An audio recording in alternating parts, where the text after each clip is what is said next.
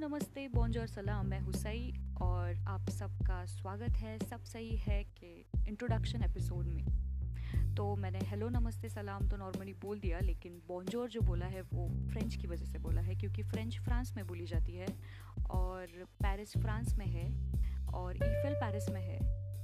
तो जहाँ फ़िलहाल हम जा नहीं सकते जो मुझे बेहद पसंद है आ, हाँ ये नहीं था introduction sorry not funny once again welcome to my podcast जहाँ मैं आपको हर एक दिन, हर एक नए दिन एक ही टॉपिक पर पकाना पसंद नहीं करूँगी।